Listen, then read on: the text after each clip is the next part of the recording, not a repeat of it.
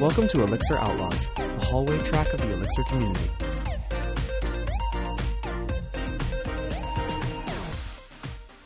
How's it going? Uh, it's been a so- while, y'all. Yeah, I, re- I actually recorded like a little thing last week to tell everybody that we'd be at Gig City, and when I went to edit it, I didn't notice when I recorded it there were like I was in a hotel room, and you could hear people like talking in the hallway, and uh, a tractor trailer went by, and you could hear like their air brakes going.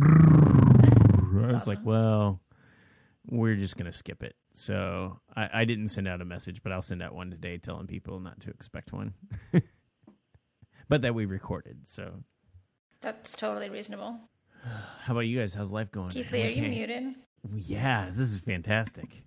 I was muted. I don't know how I got muted. No, summer is super tough because you have to. Uh, everybody's like going on vacation and stuff, and it's just hard to coordinate. Lives, etc. You guys were all you were both traveling for work, right? Mm-hmm. Yeah, we had our company summit in Santa Monica last week. Oh, that sounds like a terrible place. yeah, it was it was fun. Um, it was really- I was in Peoria, Illinois. It was- oh, how's that? Uh, it was okay. I just lived in a hotel room for four days and didn't really leave. Oh, I was trying to get some work done. My daughter had camp, and uh, since she had a broken arm and it's like six hours from our house, I did not want to drive back home and end up having to go back up there for something, hmm which ended up being good because she got poison ivy on her hand on the arm that's broken. oh god. Oh no! She she's a trooper though. She uh they said she didn't really complain or anything, but I went and got medicine for her and brought it out there so that she'd have something hopefully to help the itching. Oh, that's the worst. Keathley, were you traveling too? Yeah, I was in San Francisco, uh, just for work stuff. How's that? How's that new gig going? Is it good? I think I think people are making noise at his house. So Yeah, so we're waiting for stay him to pause. I'm not used to waiting on Chris to talk. I know, really. This is weird. this is like a new new world that we're in. the look on his face is really good. All right, so we we may have to cut all this out. I mean, you guys might have to record this without me. It's real bad here. Oh yeah. Oh yeah, I can hear it. Oh well, Whatever, it's fine. just keep yourself muted till you want to talk. So how is the gig at BR going? Speaking of wanting to talk. It's good. He's just gonna give us thumbs up and thumbs down this whole time. No, it's really good. Um, there's just a ton of moving parts, and Uh, That that is fantastic. You, That's you need really to good. wrap your wrap your whole microphone and you in a blanket. yeah, and sit in a closet or something. Sit in a know. closet. Yeah. Go out on the deck. We'll, listen to birds in the background. So, uh, what have- what have you guys been up to in the guys? Look, there I went back to it. You had me saying y'all, and then I miss you. oh, we took we took one week off, week. and that's we took that's- one week off, and that's all it took. it's and I'm gone. I'm worthless. Uh, That's not true. so, uh, what do you all have going on in the elixir world? We had an Elixir Bridge a couple weeks ago that went really well, and that was awesome. Um, I'm actually giving a workshop at a shorter a shorter workshop um, at Write/Speak/Code, which is a conference that's happening in New York at the beginning of August that I'm really excited about. Um, so that's been fun, and then working on my uh, talk for ElixirConf for, for building out this uh, exchange. It's been fun. What do you all have going on? Um, I've been chasing crashes due to memory, um, running out of memory. So I'm I'm working on embedded devices, so I don't have as much memory. Um, and we were sending out tons of messages, and as there are events that come into our system, and I was just caching them in memory in bulk and then sending them out to however many uh, connections you have. So in the messages that go out to the connections, it all gets copied and then caching them in bulk. And I was caching for 10 minutes, not like a number of them. Because that's the spec I have is to send out stuff every 10 minutes. So just gathering all that up and, and keeping it in memory. And then I wasn't even thinking about every message you send getting a whole copy of that. So it, it gets pretty expensive. Uh, so I, I spun off a little process that instead of caching, I send off to that process, hey, here's the current end of the events that I'm supposed to be sending, and then it batches uh, like three thousand messages at a time, and actually waits for the all the connections to say that they received before it tries to do the next batch of messages, so that we're not loading up lots of memory. So that's been pretty fun. I kind of wish we were on the newest version of Elixir so I could use continue because I think that would be super sweet because I really don't. I, I have a, this process only sends messages to itself. hmm so it, it would be nice to be able to continue. Are you working on anything interesting that you can talk about, Chris? Um, no. Not that you can talk about. Yeah, I can't talk about it yet. I, I'm actually probably completely allowed to talk about it, is the thing, but I'm not sure if I'm allowed to talk about it yet. So I can talk about.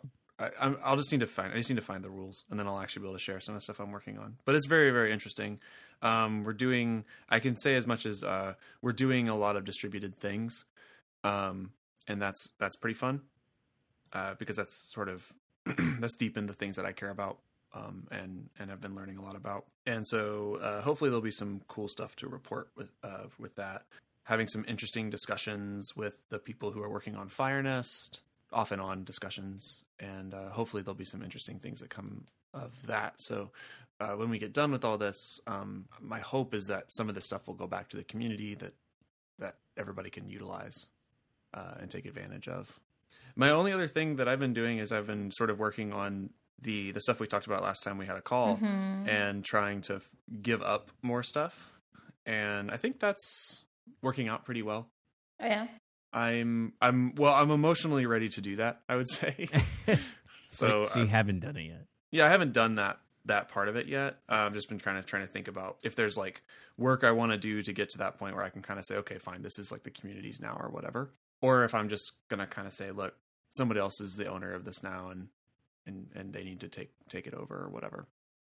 So I, I'm not exactly sure how I'm going to proceed with that, but I think I'm emotionally ready to sort of step away from a lot of the projects that have been causing me a lot of anxiety.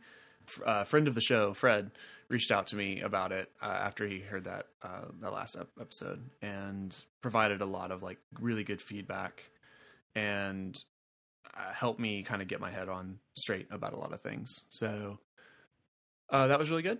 And uh, yeah, I think I'm kind of like I said, I'm emotionally ready to move on from some of those projects and give them up and sort of say, okay, here's here community, this is yours now. You you figure out what to do with it uh, if you want it or if you don't, and that's totally fine. Is there anything in particular that he said that you found super valuable? You know the thing that resonated with me the most and this is very telling about again sort of my deeply fragile ego about all this stuff which is he was like the only way that this really goes wrong for you is if you like giving it up like doesn't go wrong for you. Everybody knows that you worked on it and that you helped build it and that you came up with these ideas or whatever. Uh, the only way that things really go wrong is if you hold on to stuff long past the point of being willing to actually invest time in it because that's when it atrophies and then people do get mad at you and then they're like well you just let it die. Whereas if you give it up to the community then it lives on forever or at least as long as the community wants it to live on for and like everybody's better for it. Um so like the only way you sort of ruin your reputation in any of this is if you hold on to it for long past the point of you actually wanting to work on it. That was an important thing to hear i think. And he has other stuff that was just sort of like you know people are always going to be asking you for for feedback and stuff like that uh, or for you know they're always going to have issues. And the fact is is libraries that people use are the ones that have issues. So that's a good thing.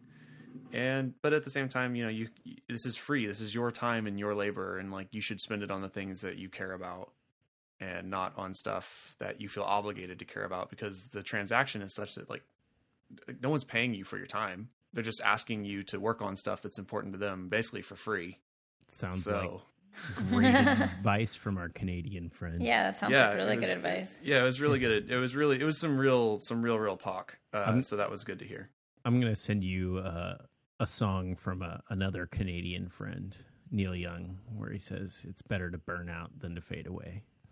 it sounds like it resonates very well with what Fred was saying. So yeah, so I think that's that's actually going really well. I feel a lot better knowing, even doing the mental leap of sort of knowing that I'm going to sort of remove myself from some of these projects once I get them to a, a reasonable state. It puts a sort of finish line where I feel like that's actually achievable now, and I can kind of work towards that, which is nice. That that that fills me with like a lot of positivity and confidence. That it's like, oh, I can actually achieve. If I just do all this stuff, then I can move on from that, and that's fine. Like that that feels that feels surmountable.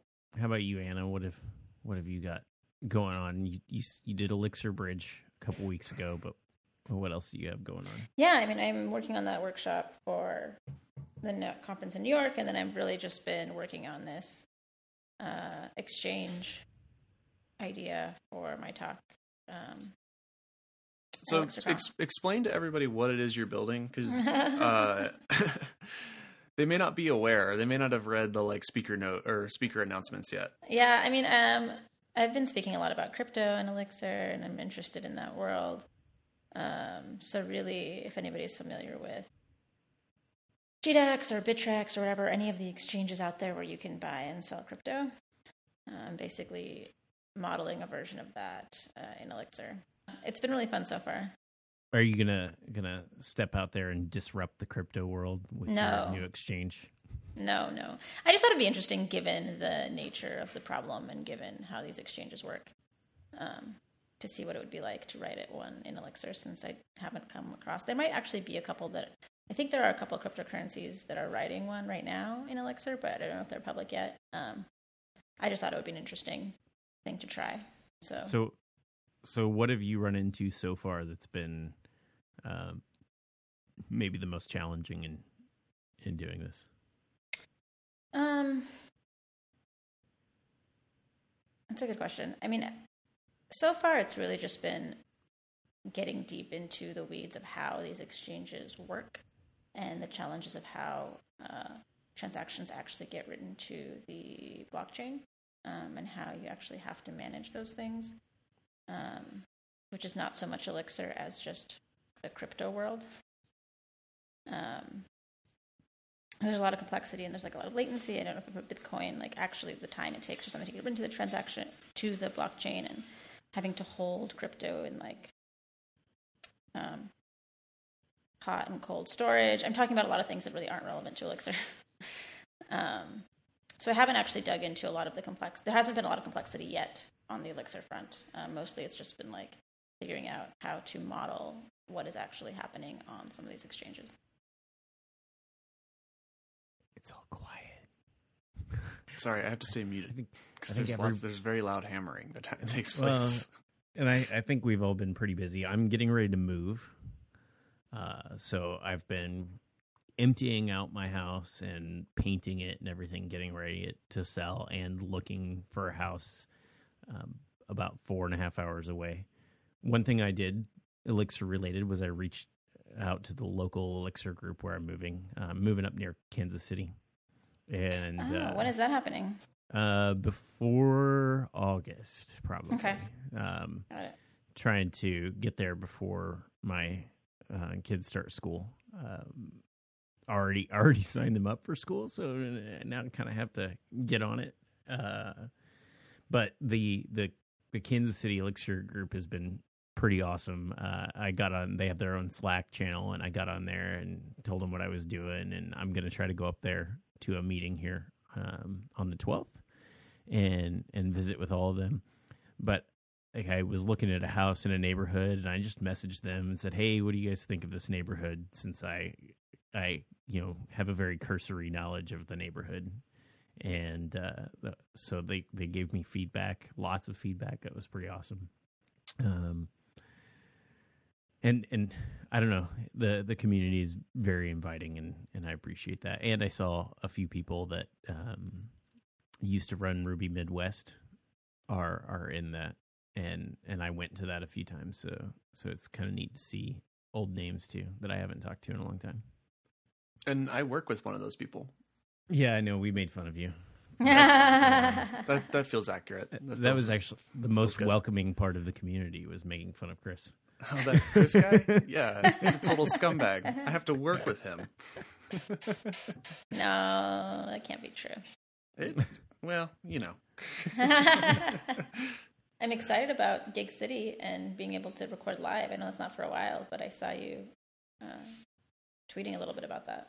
Yeah, yeah. Um, James mentioned recording live uh, as as part of the event, and and that so that was I don't know. I got I got a little excited.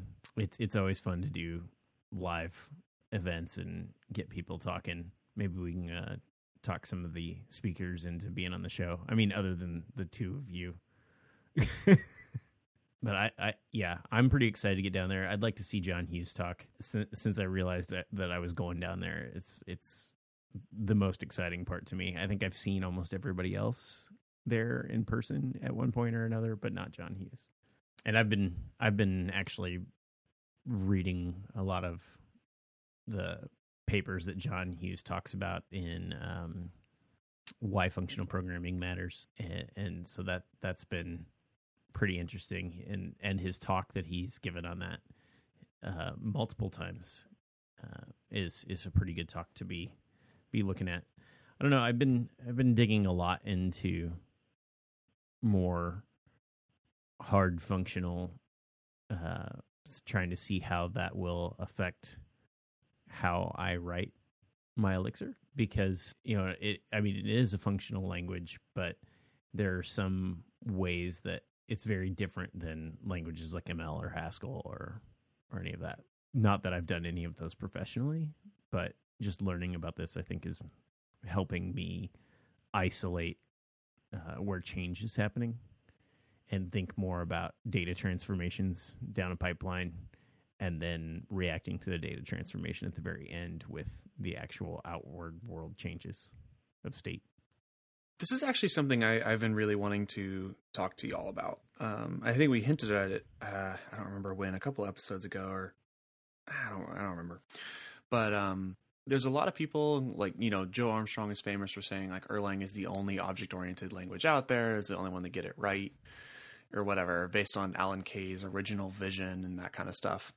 Um, and I wanted to present a question to y'all, which was, what does functional programming mean to both of y'all? Because I tend to think that we that functional programming, uh, as it's described today, is much more about its characteristics than it is about any sort of like real definition. Like there's just like things about a language that that that trigger functional programming to people, whether or not that's historically accurate.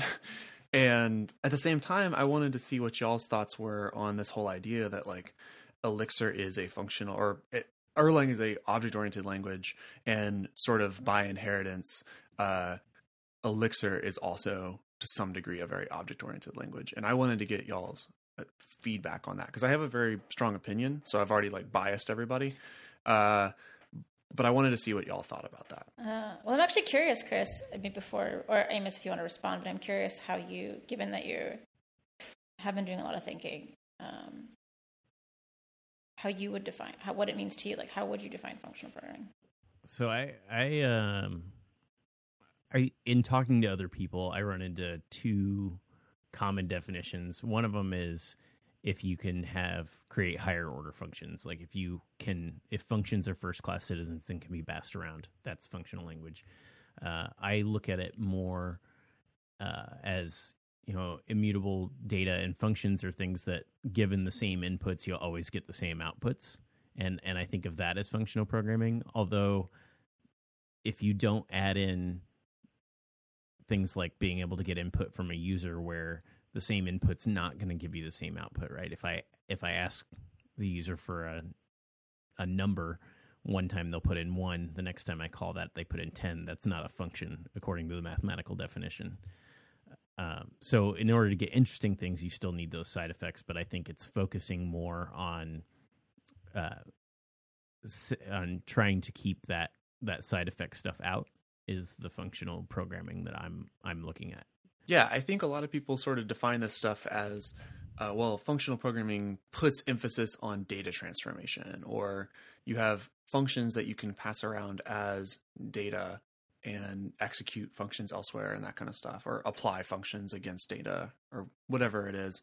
Um, but I think there's a whole set of things that come along, or like characteristics that come along with that in a in a modern context uh, that that aren't historically accurate or don't really describe functional programming in a real way. But uh, the things I'm thinking about are like immutable data. So we sort of take it for granted that we have immutable data structures um, and you know uh, other functional languages have immutable data structures. Like clojure has immutable data structures and haskell has immutable data structures.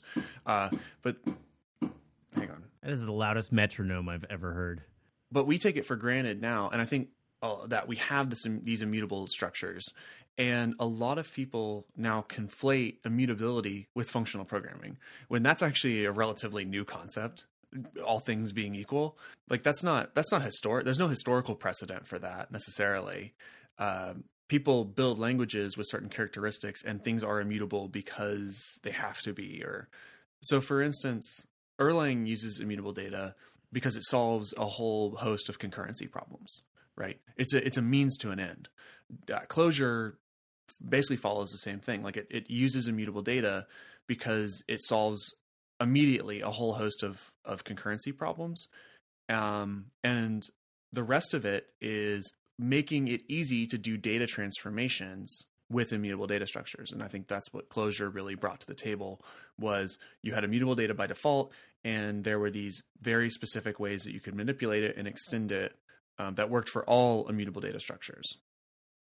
Um, and so it puts that emphasis back on the data transformation as the focus so so I think we tend to like describe these paradigms by their feature sets, Mhm. and I'm I just wonder like how useful uh, that is. Uh, and by the same token, I think we describe um, the reason people have this opinion that like oh Erlang is this object oriented language is because messages, and for some reason like we've just assumed we just associate messages with object oriented languages because of Smalltalk and and that kind of stuff.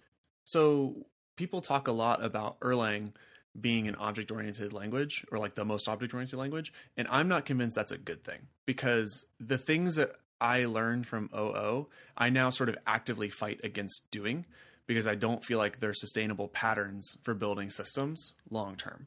I've seen systems that attempt to model object oriented code by like having a process per entity kind of thing. And every time I've seen people do that in Erlang and Elixir, I feel like it inhibits their ability to actually uh like they, they always regret that design decision. Once they get deeper into it they're like wow this did not give me the things that i really wanted here or like this was um uh, it becomes very limiting or be, you know they become you start to find bottlenecks in that system or you start to find consistency errors with your state because now you've got state sort of spread all over the place. Uh, and so i'm curious to see what y'all think about this idea that Erlang is an object oriented language because I can see why people say that, but I don't think that's a thing we should lean into at all. Does that make sense? Yeah, I. So when when I'm working in Elixir, I do feel like it's semi object oriented, um, but I look at the objects as as different things. Where before everything in my system was a little object, now the uh, um, call microservices. The processes are, are objects, but the they're not individual pieces. Like I don't have a user process, right? But there there are some aspects of a process as a whole being treated like an object because it has state. You have a, a process is going to have state. It, it's hard to do interesting things without having that state. So it's just abstracted to a different level. And I think at that high level, some of the OO techniques are still applicable, but inside um, they're not. So I don't know. I, I would go back to, um, oh man, I can't think of his name right now. There's one guy that was kind of all over the Ruby community, did a lot of JavaScript, uh, destroy all software. Gary Bernhardt. Gary Bernhardt, thank you. So Gary talked about um, an imperative shell with a functional core, and I think that each little process is kind of like that. And that imperative shell is your uh, object, for lack of a better term, and that some of the OO techniques still apply at that level. But internally, I guess traditional functional programming techniques and styles work better. I mean, I, I, I think that's I think that's a reasonable way to look at it.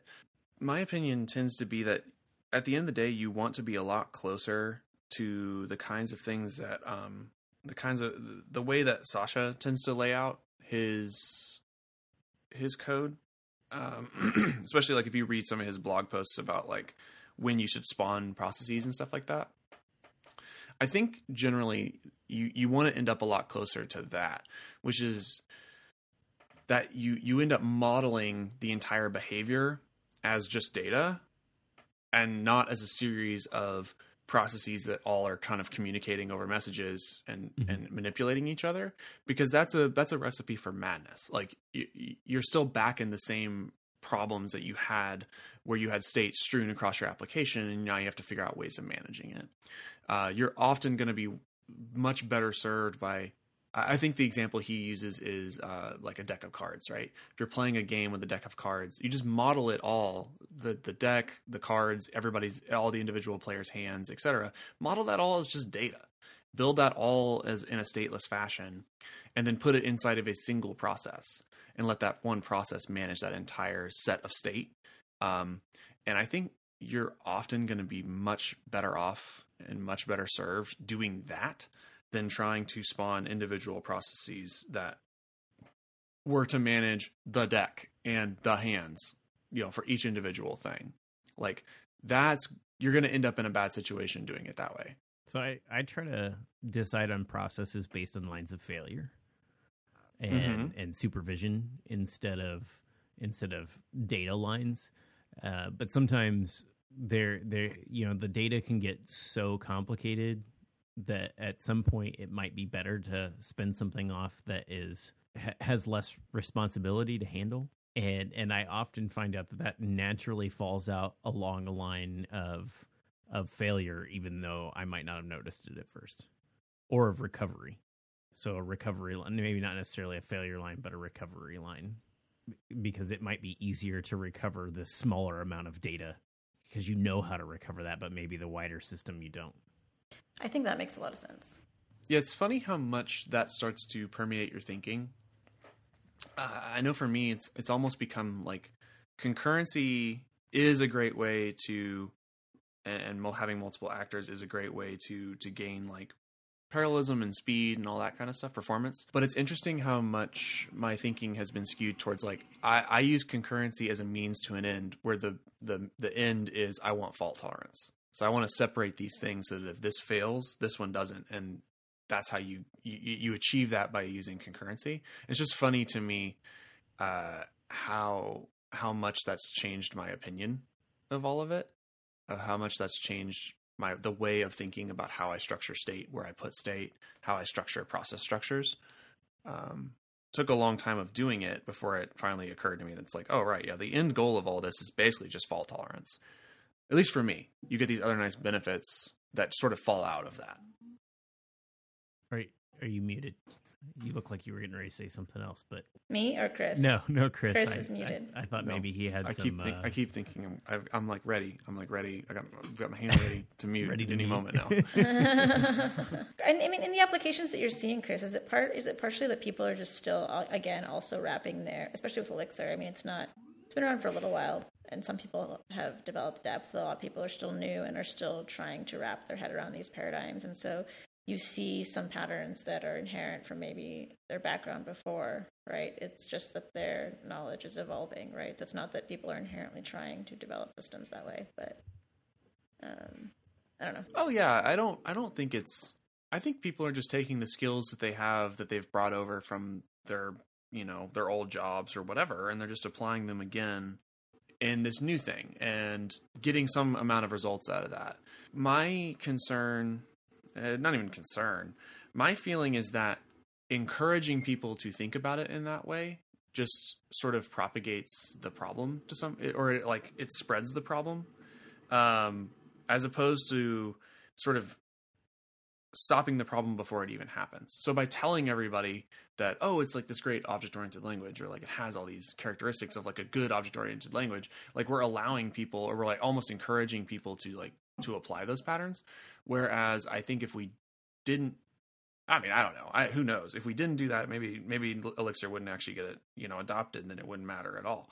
Uh, but I do see people applying that stuff, right, wrong, or indifferent, and you know, you just have to do it a lot and learn that. Oh, that's probably I didn't really enjoy doing it that way. I need to like think about a different way of architecting later on.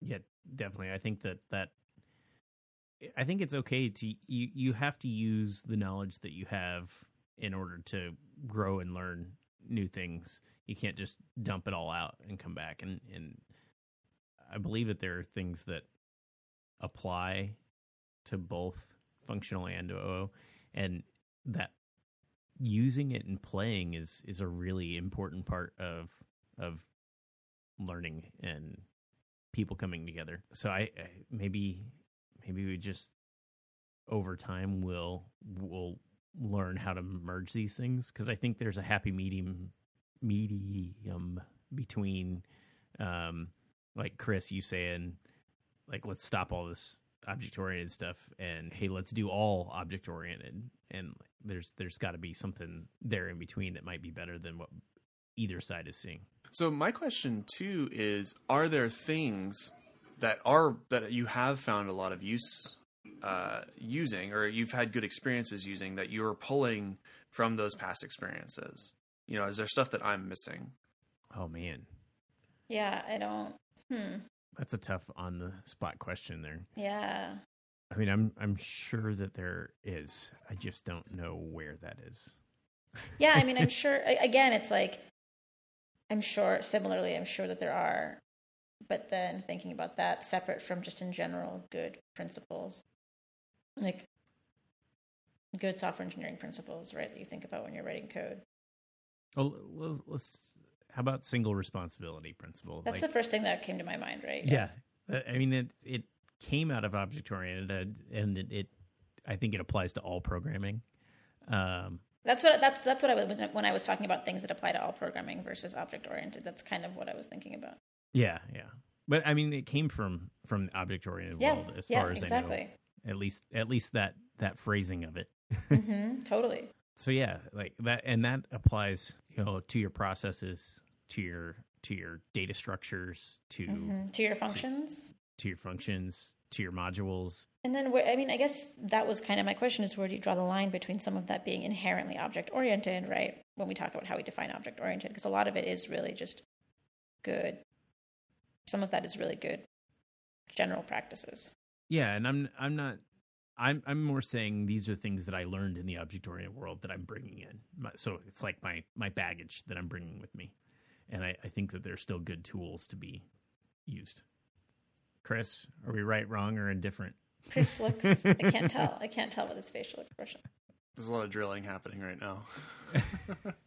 I also like to subscribe to the strong opinions, like loosely held, like having an idea of what you've worked on and an idea of what's worked, and then thinking about the new environment and new paradigm that you're in, right? And whether those tools fit or not is always valuable to keep in mind, right? Rather than saying this is, te- I, rather than saying this is terrible or this is terrible, or I can't use this or I'm against that, right? And I think Chris, even in what you're saying, you're like you still have all those ideas in mind. You're just like I'm doing the thing that makes the most sense in the paradigm that I'm working in, right? And maybe those things don't make sense for this paradigm.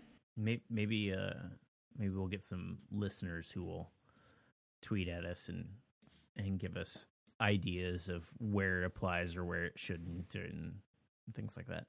Oh, I'm sure we'll get that. Because now, because now we're entering into the realm of of the software craftsman. Uh huh.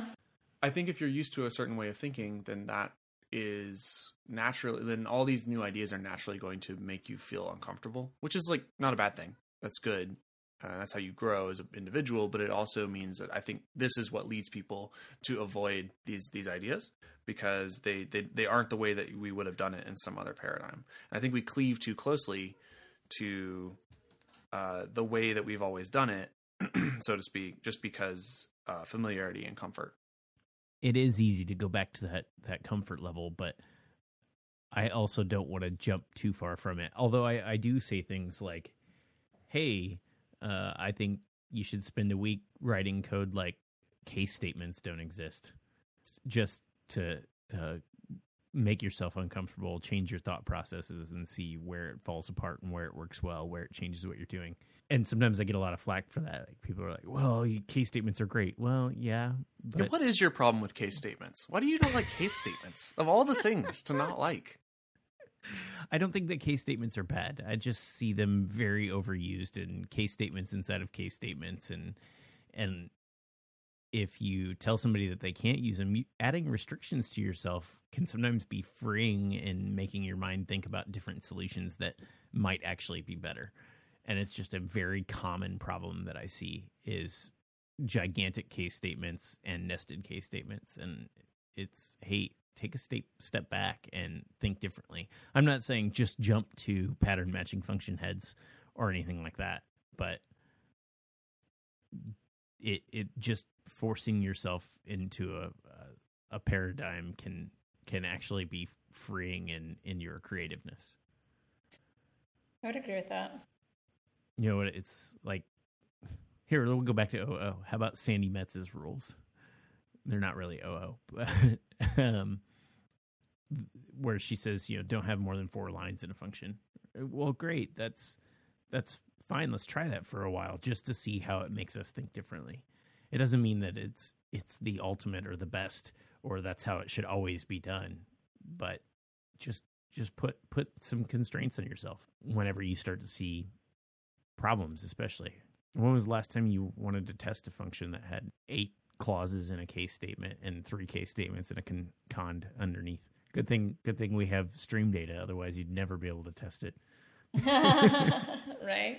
Well, I mean, I think to be to be discussed further, right? I think we probably have given people some. I'm sure people have opinions about all the things we just said. Any any final thoughts?